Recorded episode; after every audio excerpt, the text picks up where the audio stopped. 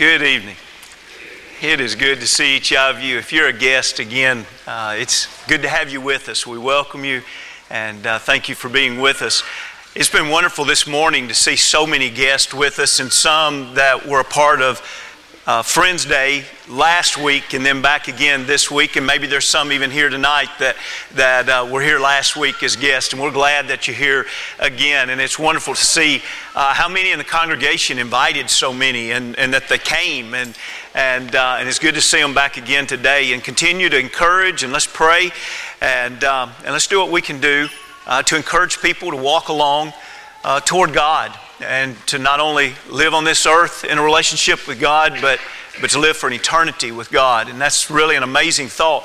If you want to be open your Bibles, just a few minutes, we'll look at Luke, the 10th chapter. As we think about serving responsibly, we want to look tonight at the fact that, that it requires faith uh, to really step out there and, and to do things in God's kingdom that maybe uh, we don't see exactly how to work out. We don't maybe even see how it's even best. But if it's what God asks us to do, it takes faith to say, all right, I'm, I'm going to do what God asked me to do.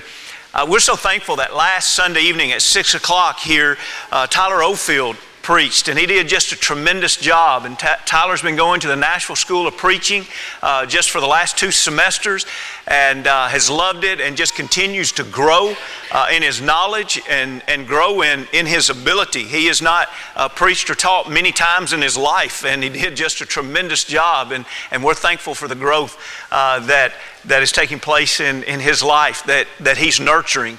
And uh, also, uh, we're thankful for all that worked uh, behind in front of the scenes uh, for our for our Friends Day to be such a great success. You know, the, the weather kind of concerned us for a little while, but it just seemed to work out so well. And appreciate David Harper uh, taking pictures. And as we mentioned, appreciation for pictures, we ought to mention David Glisson. He, he takes so many pictures throughout the year for us, too. But David Harper took several pictures of, of Friends Day. And so I, I just have a, a few that I've pulled off of his jump drive there. And uh, the, the first thing we see is the delicious hot dogs we had. And, and uh, thanks to the ones that did that, they were delicious. The drinks were plentiful. Uh, the fellowship was really good. The weather ended up being perfect. Uh, ultimate frisbee became the sport of the night. Uh, the blow ups were a hit for the kids. Uh, some hung out on the benches, others hung out on the ground, and some in a wagon. And uh, some on the lawn, some under the pavilion, and we all felt safe because there were three Batmen there to protect us. And they even brought their own blow up. It's good to have the children, the women, of course, the guests for a really, really great Friends Day, and that's a wrap.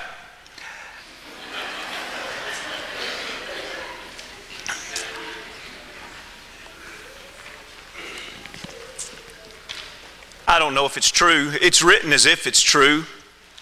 Sounds almost too good to be true, but I'll share it with you anyway. A little girl walks into a pharmacist several years ago. She had her hand clutched tightly. She waited patiently her turn, except the pharmacist never let her have her turn. You see, he seemed to be very distracted with someone behind the counter that he wanted to visit with. And so he'd wait on the next adult, and then when that adult would walk off, he'd turn to this other person. And this kept happening over and over, and he kept noticing this little girl wasn't going anywhere. So, almost in a sharp tone, he finally said, What, what do you want, little girl? And she said, I've come here to get a miracle. He said, You've, you've come to get what? She says, I've come here to get a miracle. I thought this is where you came when you needed a lot of help with somebody's health. And he said, I doubt we can help you. What, what are you talking about? And she said, Well, my, my little brother has something growing in his head, and, and the hospital that we need to go to is a long way away, and the doctor costs a lot, and the surgery costs a lot. And I heard daddy talking to mama, and he said the only way that that would ever happen, that our, my little brother would live, would it'd take a miracle. And so she said, I went and, and I broke my piggy bank, and I brought all my money, and I've come here to buy a miracle. And he started to say, I don't. And he was interrupted by the other man behind the counter. And he came around and he said, I think you've come to the right place for a miracle. How much money do you have? And she said, A whole dollar and 11 cents. And he said, You know, that's just about the right price for a miracle. And he put his hand out, and she poured the dollar and 11 cents of change into his hand. He put it in his pocket and he took her hand and he said, Would you take me to meet your brother and your mom and dad? And Carlton Armstrong, a great neurosurgeon that was visiting his brother, the pharmacist, went and met the little boy. He paid the expenses to have them to go to Chicago, and he performed the surgery and paid all of the hospital expenses. As her brother was recovering in the hospital, the little girl heard her mama say to her daddy,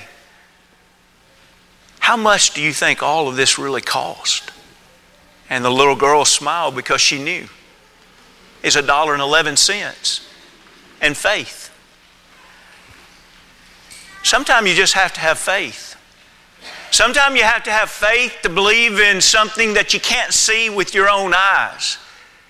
And when we talk this month about service, I, I want to challenge you and I want to ask you will, will you go beyond just what you can see with your own eyes? I mean, can we join Paul when he says in 2 Corinthians, the fifth chapter, that we do not live by sight, that we live by faith, not by sight?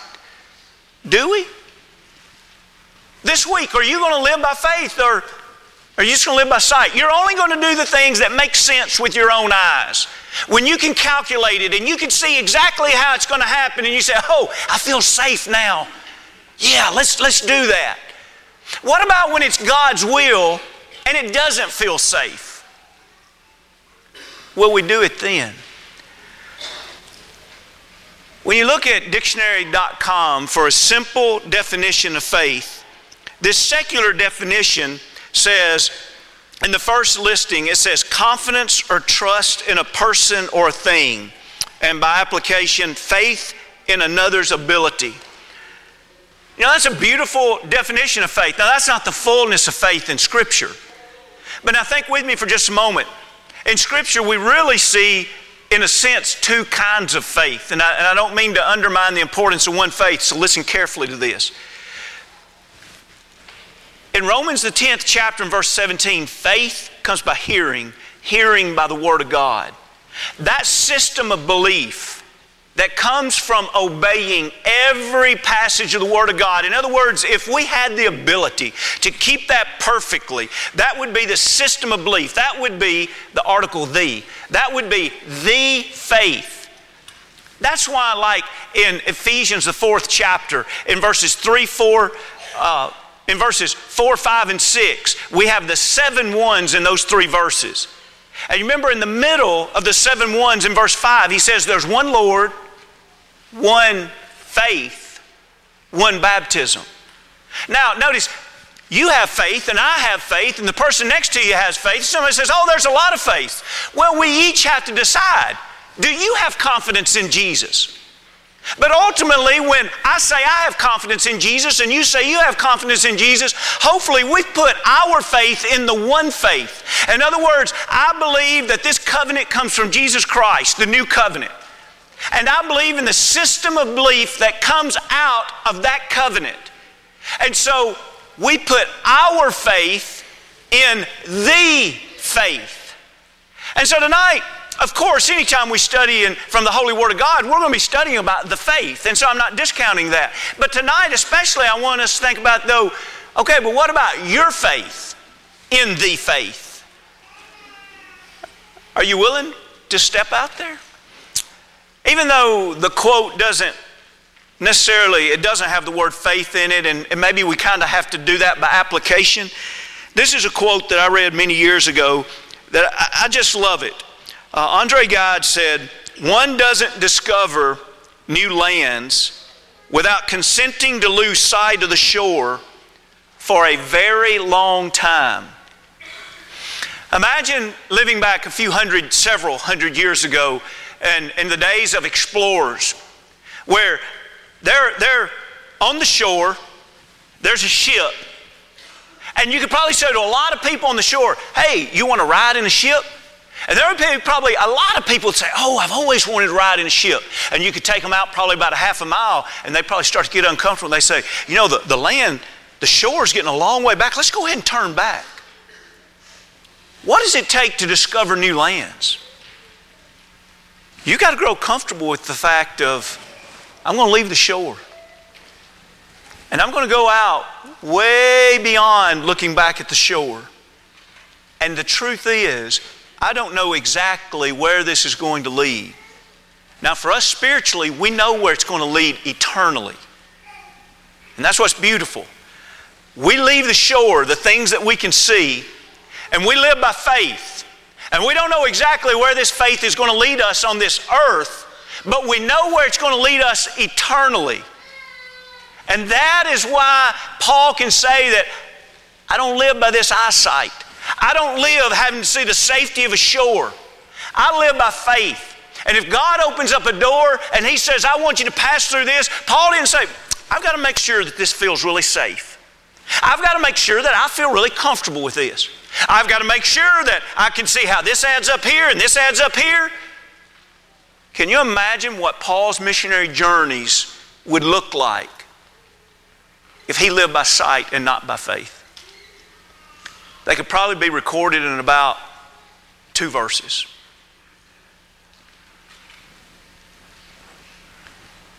Tonight,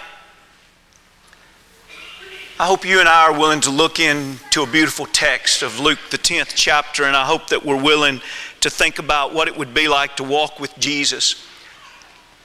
In Luke, the 10th chapter, if you have your Bible open, I'd like to kind of just show you some things uh, about this passage.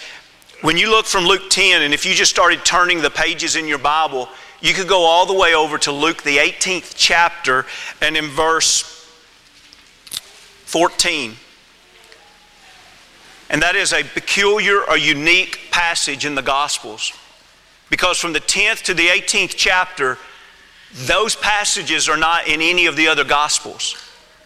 They're not in Matthew, they're not in Mark, they're not in, in John. This is the brief latter part of Jesus' public ministry where he goes to the eastern side of the Jordan River over into Perea. And it's there that he carries out a ministry that I don't know why. And it's not that it's that's significant because it's in the Bible and that's what counts. But it's interesting that the other Gospels choose not to record it. Inspired by the Holy Spirit, God just allowed Luke to record it. Now, there is one exception of in the 11th chapter, verses 14 through 32, that passage is found in other gospels. But all the others, that's the only exception in those verses. And so as we think about serving, like we talked about this morning, serving so that God could receive the glory, so ultimately souls could be reached. I want to I want to speak in a very stereotypical format for just a moment, and, and because in a moment we're going to read from Luke 10 here, and, and we're going to see that, that Jesus is all about sending out the 70. There was this short term mission trip where he sent out, depending on your translation, he either sent out 70 or he sent out 72. And, and so there, there's this short term mission trip, and, and it was all about harvest, and we'll read that in just a moment. But I'd like for you to think as we're looking at this map, before we leave this map, Think about Jesus as he looked at harvest. You can think, if you know the Bible very much at all, you can think of times in Jesus' ministry where he ministered to people who lived in Judah eh, or Judea. And, and so that was a place that, if you want to be stereotypical, they were of supposed privilege. They were oftentimes prideful people. Because of that, they were oftentimes prejudiced people. And you know what Jesus thought? He thought they needed to be reached with the gospel. He looked at them as if they were a harvest. And he actually calls them that. I believe it's in Matthew, the ninth chapter. And he, he talked about them being like sheep without a shepherd. And he prayed that there would be laborers sent into the harvest by the Lord of harvest. Or then we go north of that into Galilee. And sometimes it's called the Galilee of the Gentiles. That was the Jews in Judea. That was their way to show their contempt for Galilee. That's why Nathanael said about Jesus, Can anything good come out of Nazareth because there was a lot of contempt for the Jews that lived in Galilee. You know what Jesus thought? Jesus thought those Jews that lived in contempt needed to be reached. We come down between those two and we see Samaria. We're not saying it lightly whenever we say the Jews hated the Samaritans. Steep, dark, ugly prejudice. They were the hated people. And truth is, they hated a lot of the Jews too. And you know what Jesus thought?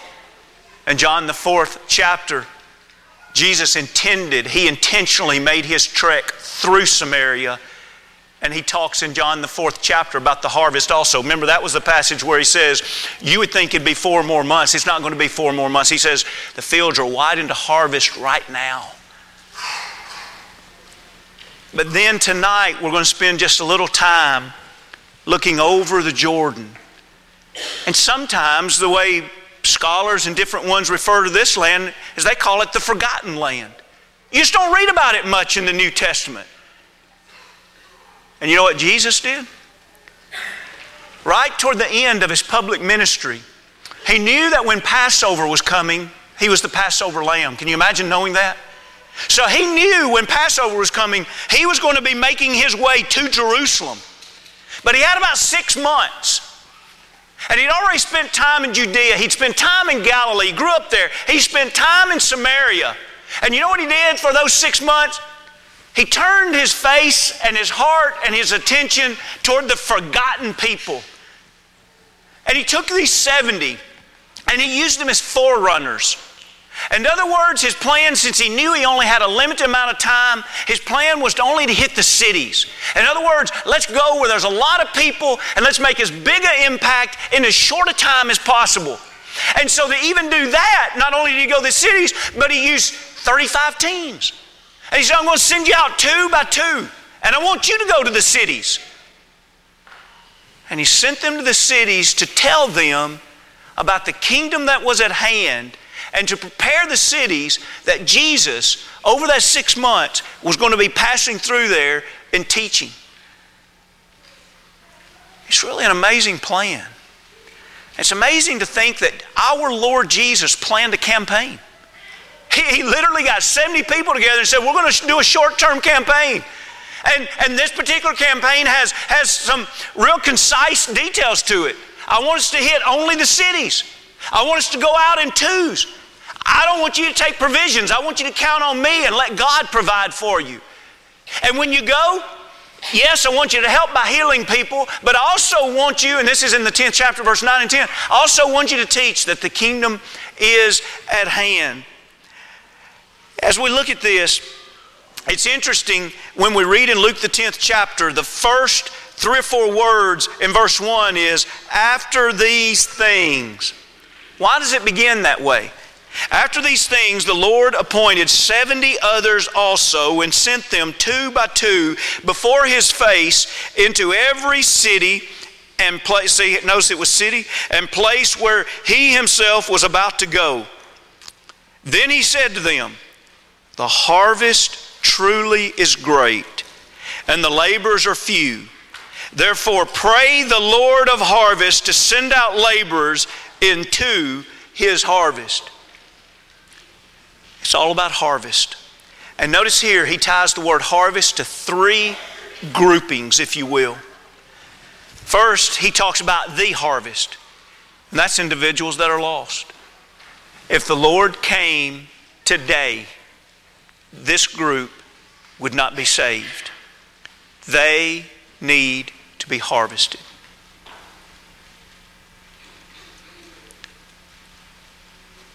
Who are you going to work with tomorrow that's in that group? Who do you live with that's in that group? Which of your really good friends are in that group? What neighbors are in that group? He also spoke of another, and that was the Lord of harvest. What this group needs to do is to meet this one. The people that need to be harvested need to meet the Lord of harvest. Now, say this with your attentive ear. It doesn't work that way. Now, I know somebody say, well, What do you mean? You saying the Savior can't say? I'm not saying that. You saying they can't find the Savior? I'm not saying they can't. I'm just saying you look through the scriptures, there's always an emphasis on a third grouping. There's always an emphasis on the laborers of harvest. Jesus didn't say, over here across the Jordan is a neglected group. They need to be harvested. I'm the Lord of harvest. That's all it takes. God's plan of redeeming mankind has always been for the redeemed to be involved in bringing the harvest to the Lord of harvest. We don't see anybody in the book of Acts being saved unless someone who is already a Christian went and reached out to them. And I know, you've heard me say it, but I know someone could say, So you don't think it's possible to find a Bible on a deserted island and become a Christian? Yes, absolutely. I think that's possible. I'm just telling you, as a rule of thumb, that's never the way it works. Are there exceptions? Yes, there's bound to be several exceptions over the last 2,000 years. But how many exceptions are there that compares to the rule of thumb? It wouldn't be 1%. It probably wouldn't be 0.1%. The point is that God has a way of redeeming mankind, and it's through the Lord, the Savior of harvest. But it's always through the laborers bringing the Lord and the people together. And so Jesus says, Pray that the Lord of harvest will send forth laborers. So tonight, if we prayed that, would you be willing to be the answer to that prayer? Would you be willing to be the laborer that goes and reaches out to the harvest? I'd like for you to notice that when he says after these things, anytime a chapter begins with after these things, you, you have to pause and say, why did it begin with after these things? In other words, some things must have happened before in order for him to be able to say after these things. If, if you have your Bible, flip back to the ninth chapter. Isn't it interesting that the 10th chapter begins with a campaign of 70? The ninth chapter began with a campaign of 12, sending out the 12. And then also, when we skip down to verse 20, we see that these things that happened before, one of the things was that he fed 5,000 with a little boy's lunch. That's significant to the 10th chapter because in the 10th chapter, he's going to send them out and he's going to tell them they can't take provisions with them. Well, you can imagine them thinking, well, wait a minute, who's going to take care of us? We can't have provisions. It's kind of like, well, just remember, the other day, I was able to feed 5,000 with a little boy's lunch. Do you trust that God can take care of you now? And then also notice the message. The message over and over, see down in 21, it was about the fact that Jesus told them that He's going to go and He's going to suffer and He's going to be crucified and He's going to be resurrected. And He says that again when, when He goes down in verse 43, 44, and 45. So it becomes, because keep in mind, he's within, he's within about six months. So it's now a recurring theme. I want to prepare you for this. I'm going to Jerusalem to die but I will be resurrected. There is this message of, of kingdom talk that is really getting strong. He's going to be the king that pays the price for the kingdom. And so then, when, when the 70 are sent out, what's their message? Their message is be ready for the one who is coming. The kingdom is at hand. And then also notice this in Luke 9 is also where the transfiguration took place. And remember, one of the, one of the great messages of the Transfiguration is how once Peter saw that, remember, he didn't know what to say and he spoke up anyway. Bad idea. And so he didn't know what to say, so he said, I tell you what, let's build, let's build a tabernacle. Three of them one for Moses, one for Elijah, and one for Jesus. And the silence of heaven was broken with the Almighty God saying about Jesus. This is my beloved Son. Hear him. In other words, Peter, as great as Moses is, we're not building a tabernacle for him. As great as Elijah is, we're not building tabernacle. We are going to listen to Jesus, which goes back again to that kingdom message. It's not Elijah's kingdom, it's not Moses' kingdom, it is the Lord's kingdom. The 70 are going to be sent out. Are they clear about the way that they are preparing? That was a part of after these things. And then we'll just skip down to the last paragraph of the ninth chapter, and it's the cost of discipleship. And you remember verse 62 Jesus said to them, no one, having put his hand to the plow and looking back, is fit for the kingdom of God. He, he's, going, he's going to give the 70, the very next verse is talking about the 70, and, and he's going to give the 70 a task. And the question is, are they going to be willing to put their hands to the plow and finish it? Not put your hands to the plow and then start looking back. Now, any of you that, that, that can relate to this, if it's literally you're putting your hands to the plow and looking back, what, what are you looking back for? Hey, is it, is it lunchtime? I'd, I'd like to go back to the house. Hey, can I think of a good reason to stop plowing? I'm, I'm getting tired walking behind this plow. Maybe, maybe, I could, maybe I could go back to a shade tree back there.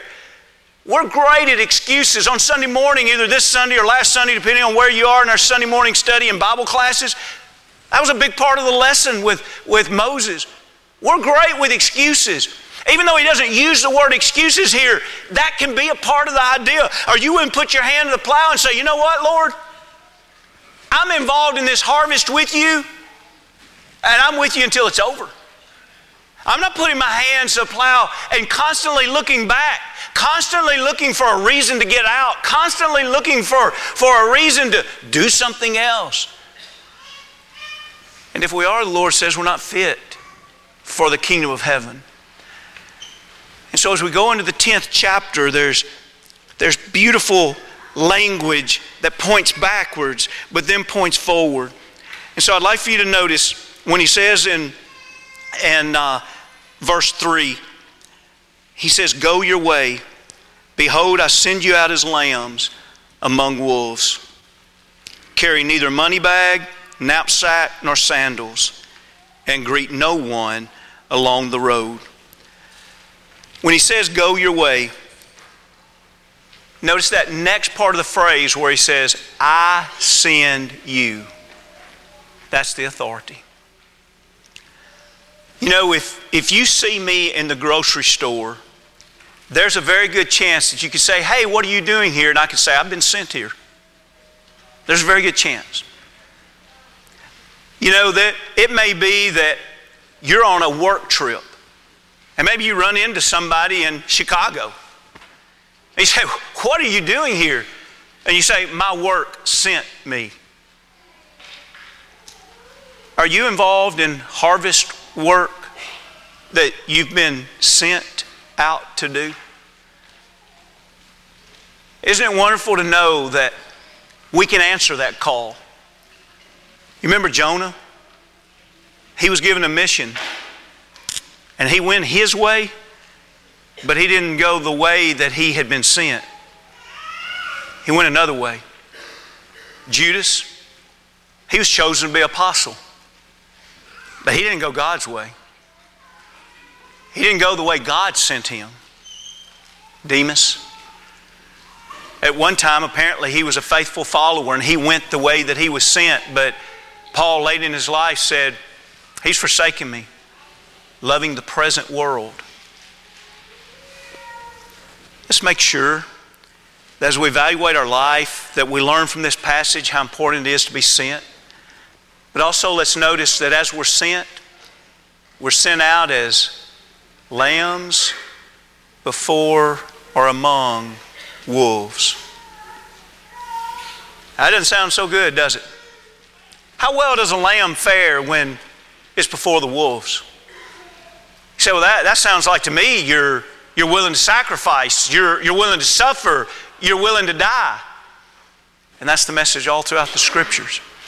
If we had time, we look at Romans, the eighth chapter, where there's so many beautiful teachings there about suffering. But what it ultimately boils down to is that if we were to put on a scale where there's uh, uh, pans here to level out, and we take all the suffering that we could experience on this earth. It's heavy, it hurts, it's really hard. But then we say, is there anything that can make this worth it? And it's the glory, the eternal glory that is yet to come. And, and Paul says that is more valuable. And so, no matter what the suffering is, it's worth it for that. But I'd like for you to notice that next phrase where he says, carry neither money bags, knapsack, nor sandals. What is he talking about there? He's sending them on a mission, and, and any of us that have been on mission trips, you, you know what it is to make provisions. Hey, what do we need to pack? How many times have we gone on mission trips and we've been given a long, a long list and says, This is your packing list? And the Lord says, okay, for this particular mission, and by the way, this is not the standard that all mission trips, don't get flawed up in some kind of thinking like that. This particular trip, though, God said, I've got something that I want you to do. Okay, Lord, what, what's the, the packing orders? I don't want you to pack. Okay, no, no, wait a minute, Lord. I, I know that along the way it, it takes money to live. He says, not on this trip. You're not going to take any money. No money. Okay, so we're packing all of our food. No, I don't want you to take any food. no money, no food. Okay, what about like extras? No. No sandals. This is a debate about whether or not they're wearing sandals at all or are they taking extras. But the idea is you're not taking any provisions to take care of yourself on this. And so then comes the question. You see why we're studying this, thinking about it takes faith? Okay, so Jesus, I'm just trying to figure this out. Um, are you going to meet with us every morning? And like every morning, you're going to say, hey, here's your money for the day. Every morning, here's your food for the day. If I break a sandal, hey, here's some extra sandals. What, what's he doing here? And he's testing their faith to see if they are willing to trust him with all the provisions. To me, this is an amazing story in the Bible. How many of us would load up and go on a trip? Remember what Jesus, when He taught us to pray? He didn't say, Lord, give us our monthly provisions of food. He said, give us our daily bread. Can we trust God enough to know that He will take care of everything that we need?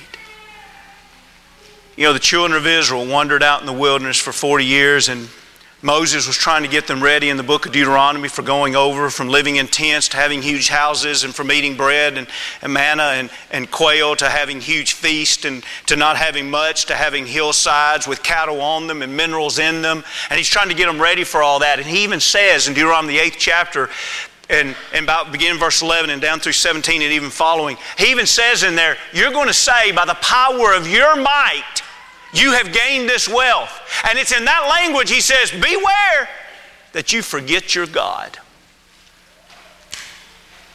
It's hard for us because as Americans, most of us could probably go for a month if we had to, pretty easy, on the things that's in our refrigerator and our cupboards and in, in in our freezers. Probably some here could go for a year. And you know what we forget in that? We forget that still our daily bread comes from God. But my fear is because we forget that, we forget that ultimately as Christians we're to walk each day by faith. But we grow so accustomed to wanting to believe that we're taking care of ourselves. We plan so carefully to make sure we have enough money to the end of the month, and there's wisdom in that. We plan so carefully to see if we have money to retire, and there's wisdom in that. But in all of this planning and all of this surplus, we cannot, or at least should not, forget that God is still the giver of daily bread. He is the giver of all of this. And there's wisdom in remembering that. And so we close. We close with that last line right there where He says at the end of that verse, and greet no one along the road. Scholars aren't exactly sure why he says that there, except could it be that the Eastern custom of greeting would perhaps take a while and this mission trip that he's planned is all about expediency and reaching the largest number. The word city is in this chapter over and over. It's all about reaching the, the larger numbers. And, and could it be that, that greeting individuals is not what he's urging them to do? He's urging them to go to like the city gates where a large gathering would be, or, or, or, the wise ones and the city officials, and, and, and speak to the masses, if you will. And it could be that individual uh, salutations could also mean personal endearment, and, and so we would slow down and we would spend too much time with one person and, and on that trip, not reach the masses. And listen, here, here's something that I don't know the exact science and faith of the wisdom of this, but I'll leave this with you, and, and I hope you'll ponder this, and I hope we'll really give our, our, our best righteous effort uh, to, to figure this out. God did not give us our closest friends to spend all of our time with. When the amen is said after service, I assure you, God didn't give you your close Christian friends so that you'd spend all your time visiting with them and neglect the guests that are looking for God. God doesn't give you every Friday and Saturday night to spend all your time with your closest Christian friends that are already so strong in the faith. And the fact is, you guys just love spending time together because that's true, isn't it? Christian friendship is such a wonderful gift that it's so easy for us to get off balance. And we got the Lord over here saying, He's begging us, please look at the harvest. And we're over here with all the saved, and we're saying, I don't, I don't have time. I would miss card night with my Christian friends. I, I, we'd, miss, we'd miss going out to eat with our Christian friends. We'd miss our fellowship meal with our Christian friends. We, we'd miss hanging out on vacation with our Christian friends. We'd miss I'm not belittling the importance of this fellowship. I'm just saying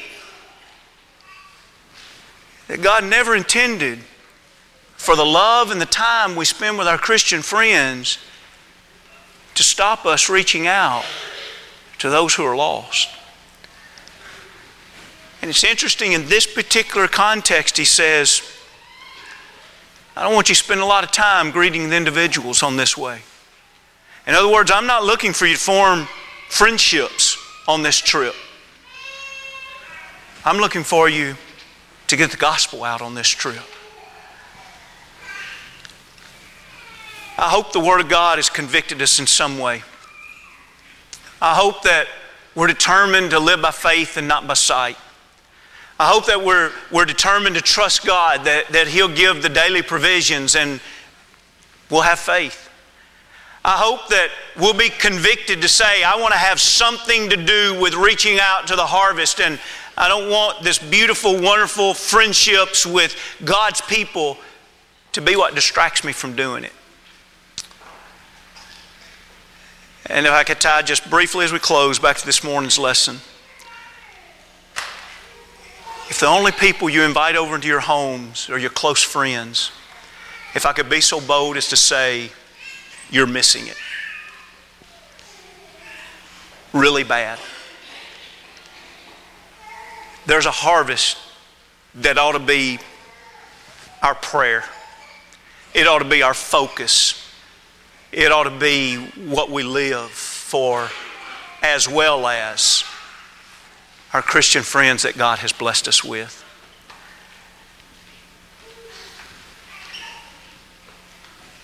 We got a world of over 7 billion people,